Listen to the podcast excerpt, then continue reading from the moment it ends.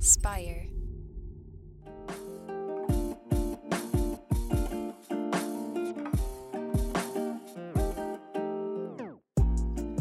Welcome back to the Kidney Stone Diet Podcast, the show about reducing your risk for kidney stones and living your best life. I'm your host and fellow student, Jeff Saris, and I'm here, as always, with our resident nurse and professional kidney stone um, expert, Jill Harris. Well, hello, Jeff. How are you? yeah, I'm good. It's always good to see you. This is Good to see you too. another day of getting a bunch of podcast episodes in, and um, I know you were working on some. Uh, I don't want to say secret, but some exciting stuff that we're we're going to be launching in the coming months. Yes, I'm very excited. Although, as all of my patients know, I have been resistant in doing this for a long time. And they're like, Jill, please make us some recipes. We need to figure out what we can eat, what we can make, blah, blah, blah. So, yes, I'm in the middle of uh, cooking really simple recipes for kidney stone patients. And by the way, they're just healthy recipes for everybody. These are things that I eat. And um, we're getting them all together. And it's been, I'm glad that my patients have pushed me to do it because it's been a lot of fun taking the pictures, writing the content for it, tweaking recipes so they're kidney stone compliant. It's been great fun. I'm very, I'm very grateful to my patients for sure. Yeah, for sure. Um, and it is just going to help be able to help so many more people with this because that Yes. is a big question. Like, what can I eat? What the what can't I eat is almost the easy part because you're like, oh, I won't exactly. eat spinach and almonds, and then it's like, Right. okay, there's other stuff, but where do I go from here? Exactly. Look, Yeah. when when you're somebody's asking you to change your diet, no matter what you have, it's so overwhelming. So many people come to me, and my heart always feels so filled with like empathy because they are not only are they sick, but now somebody's telling them to change their whole lifestyle. Well, really, how the hell do you do that without support, help, and compassion? I mean, you know, and and time. By the way, it takes a lot of time to teach people really how to do that because each person is so incredibly different with different medical conditions, sensitivities, food allergies, all of it, right? Mm-hmm. Yeah. Yeah. but yeah, that's it's going to be exciting. So it should be coming out, um, hopefully, just a handful of weeks after this podcast comes out. But yeah. I think we'll dive right into the topic for this week, and we are going. Okay, what to, is it, Jeff? What are you gonna what are you gonna throw at me right now? Yeah, we're going to look at nutrition labels and how to actually Okay. read the packages that of the products that we're purchasing. All right. I love talking about nutrition labels.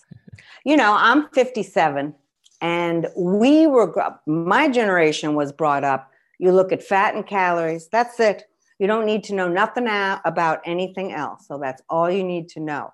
And so there's a lot of people my age who get kidney stones. So they're not they're not trained to look at anything but calories and fat. Uh, so there's so much more to a nutrition label than that. When you're looking at a nutrition label, first of all, hold on, hold on. I'm screaming about this all the time on my Facebook page.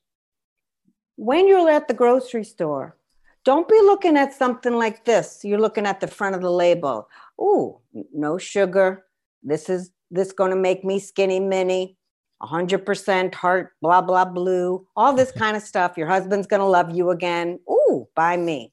That's what the front of the label says, okay? But then when you turn it around, you're like, well, I'm going to ask you guys, are you turning it around? Because most of you aren't. You look at the front of the label because the food marketing people know exactly what you want right now. They they know you want no added sugar, okay? They know you want gluten free, even though most of you ain't even gluten sensitive, okay? So the uh, low cal. If the word skinny's on it, guess who's buying it? Most of you, okay? Skinny don't mean nothing now. So instead of just reading the front of a package, turn it around, Buster Brown. Look at your nutrition label. You can look at calories. I do. That's part of that nutrition label. Also, before you look at anything else, look at the serving size. Look at that serving size. It matters. First of all, did you know that the serving size is really not what's recommended for you, but it's what most people eat? This is what I've read. I push back on that because Ben and Jerry's, they say that there's four servings in that little pint. Mm, I beg to differ. If you're having a shitty day, that's one serving. Okay, we all know that's true. But look at the serving size. Then look at the rest of the stuff. Okay. So you want to look at calories. That's important. You don't want to be, if you eat, if you overeat calories, you will gain weight. If you eat less calories, you will lose weight, typically, unless you have other things going on. Look at the serving size, look at the fat, look at the saturated fat. That's what you really want to know how, how much saturated fat is in there. For people who are on keto, God bless you, do your thing. But that's just something to know, okay? You want to look at how much fiber is in your product. You want to look at how much sugar is in your product. And then underneath, all the labels have changed. So added sugar is now parsed out. That's really what you want to focus on. If there's a lot of added sugar in that product, you may not want to purchase it. Okay. Um, the other things you want to look at, you want to look at calcium. That's always on the bottom. You want to look at your protein. For diabetics, you want to pay attention to protein, you want to pay attention to potassium, uh, you want to pay attention to um, things like that. You want to pay attention to sodium. If a product is gluten free, it typically has more sugar and salt because once you take away the gluten, it's going to taste El Crapo. So they stuff it with more sugar and salt. If it's a gluten free, low sugar product, there's going to be a heck of a lot of sodium in it. So notice that on the kidney stone diet, one of the, the two elements of it, very important, lower sodium, 1500 milligrams to 2000 milligrams a day, and low added sugar, 25 grams of added sugar for women, 38 grams of added sugar for men. That adds up quickly. Look at your yogurts. Don't be looking at the front of the yogurt package and say, oh, it's yogurt, delicious. Turn it around. How much sugar is in that? I bet you Snicker bars has less. So look at it. Look at your labels. If it were if it were up to me, what I would really want you to look at, sugar and salt. That's what I would want you to look at. And next after that, calcium. Notice there's a lot of products that you think have calcium in it and they don't. So notice the calcium level. Calcium was uh, annoying because it was always written as a percentage. So now they're, the, the nutrition labels have changed, so they're a lot clearer. Government has changed them, so they're a lot clearer for consumers. Calcium's now written in milligrams, so you can see it clearly. Uh, uh, the other thing, like I said, they parsed out added sugar. That's a big change that the food people didn't want you didn't want to happen, but the government wanted that to happen because uh, diabetes, heart attacks, right? So sugar is uh, something that we really need to limit because it affects every organ in our body, fatty liver disease, all of it. So that's very important. So I guess if it were up to me, the biggest things, if you're eating a product, typically that's lower in sugar and lower in salt, it's going to be a relatively healthy product like a vegetable or a fruit. So I'll say this too, Jeff, and then you can cut me off. Well, Jill, what about fruit? It's high in sugar. It's not added. God put it in there. All right. Well, God didn't put sugar in honey, but you're considering that's added.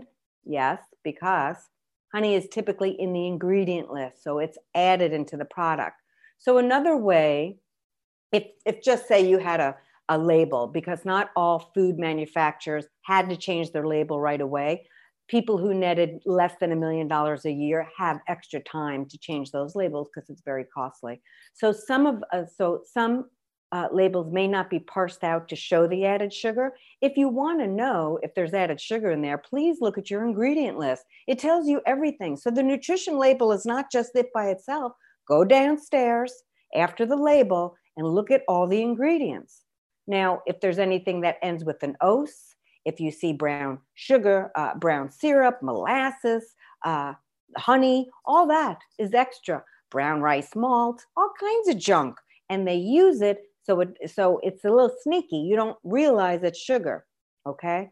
Now, that being said, everybody, look, I have my products that I always watch my calories. So I have some products, and you will see them in my recipes, where it's like no sugar added uh, maple syrup. And you, say, you may say, oh, look at you, sister, you Miss Health Nut. There's a lot of junk in that ingredient list.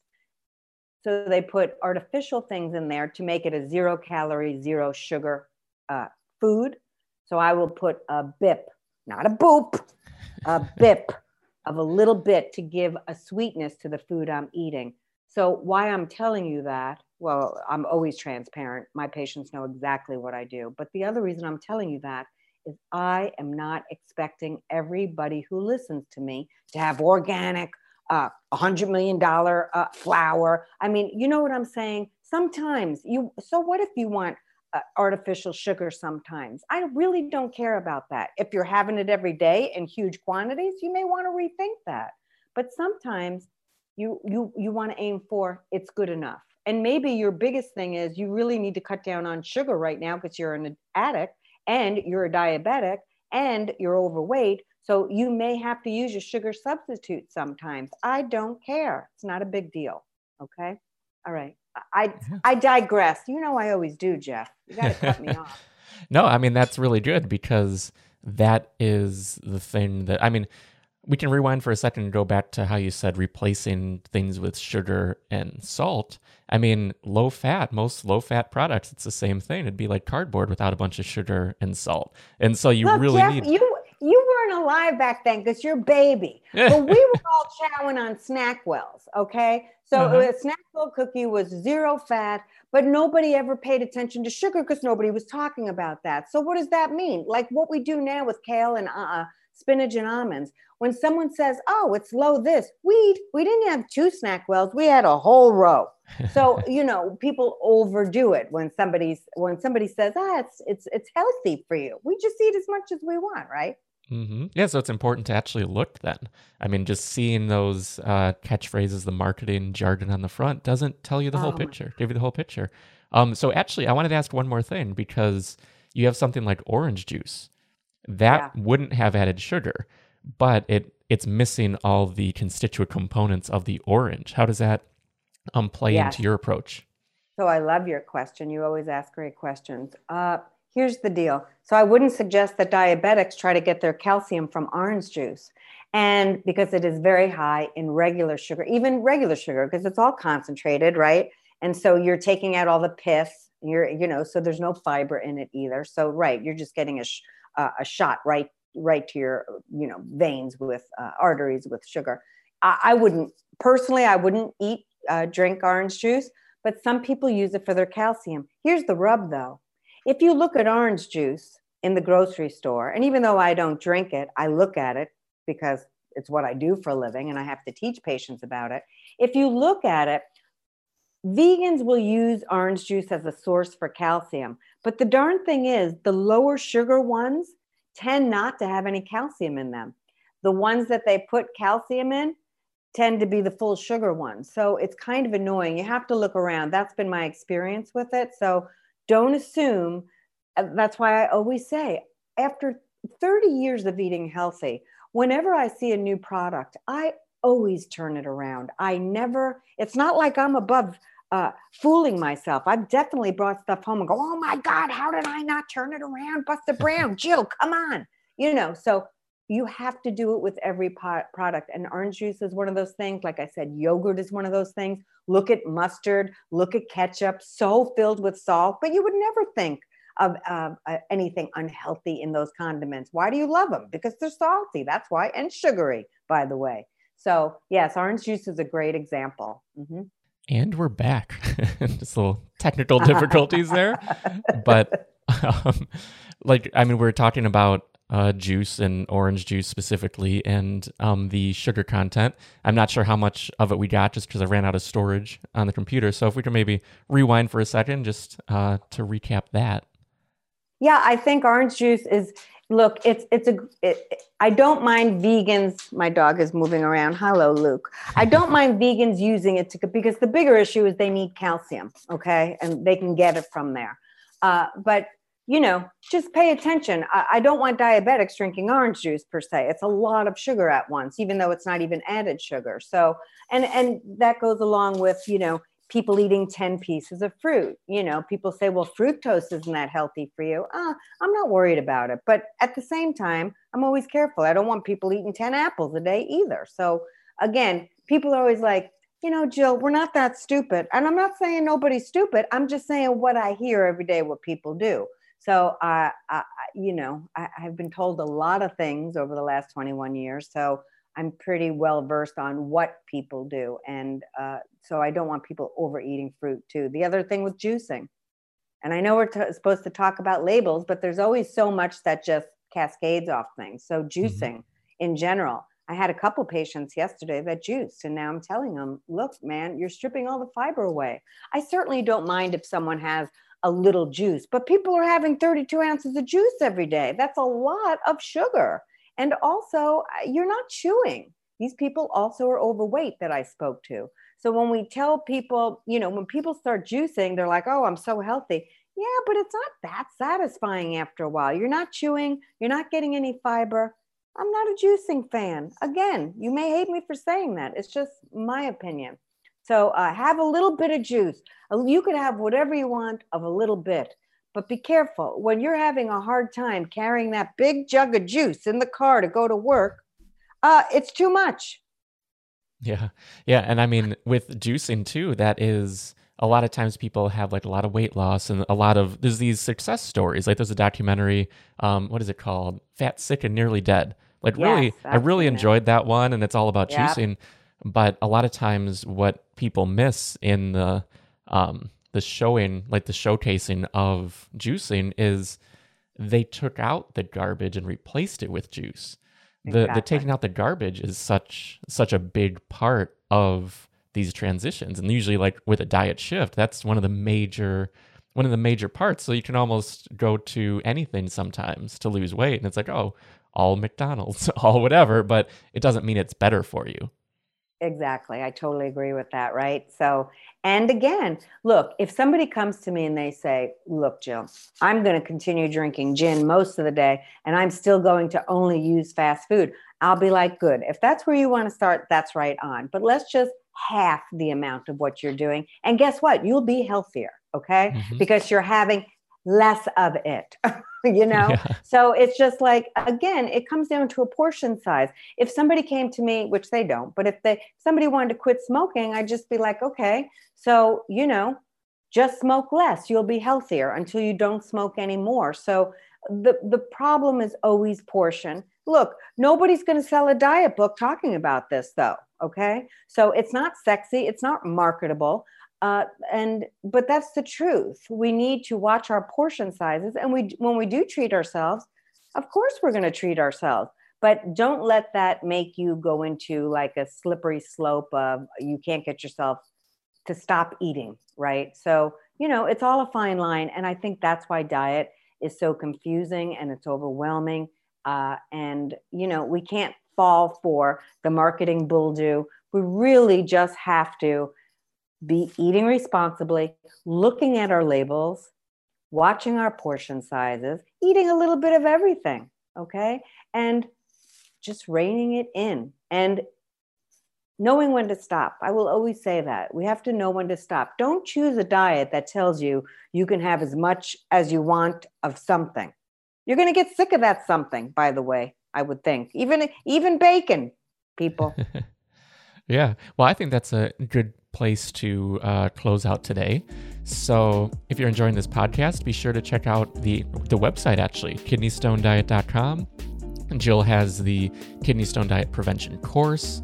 She has uh, one-on-one consultations. There's all sorts of free and uh, premium content over there. You never have to spend a dollar. I mean, you can go get yep. everything that you need from there. There's more episodes of the podcast. We have we have a bunch going on. So I think we will wrap there and be sure to uh, like, comment, and subscribe on this video if you're watching, or um, subscribe to the podcast on Apple Podcasts or Spotify or wherever you're listening right now.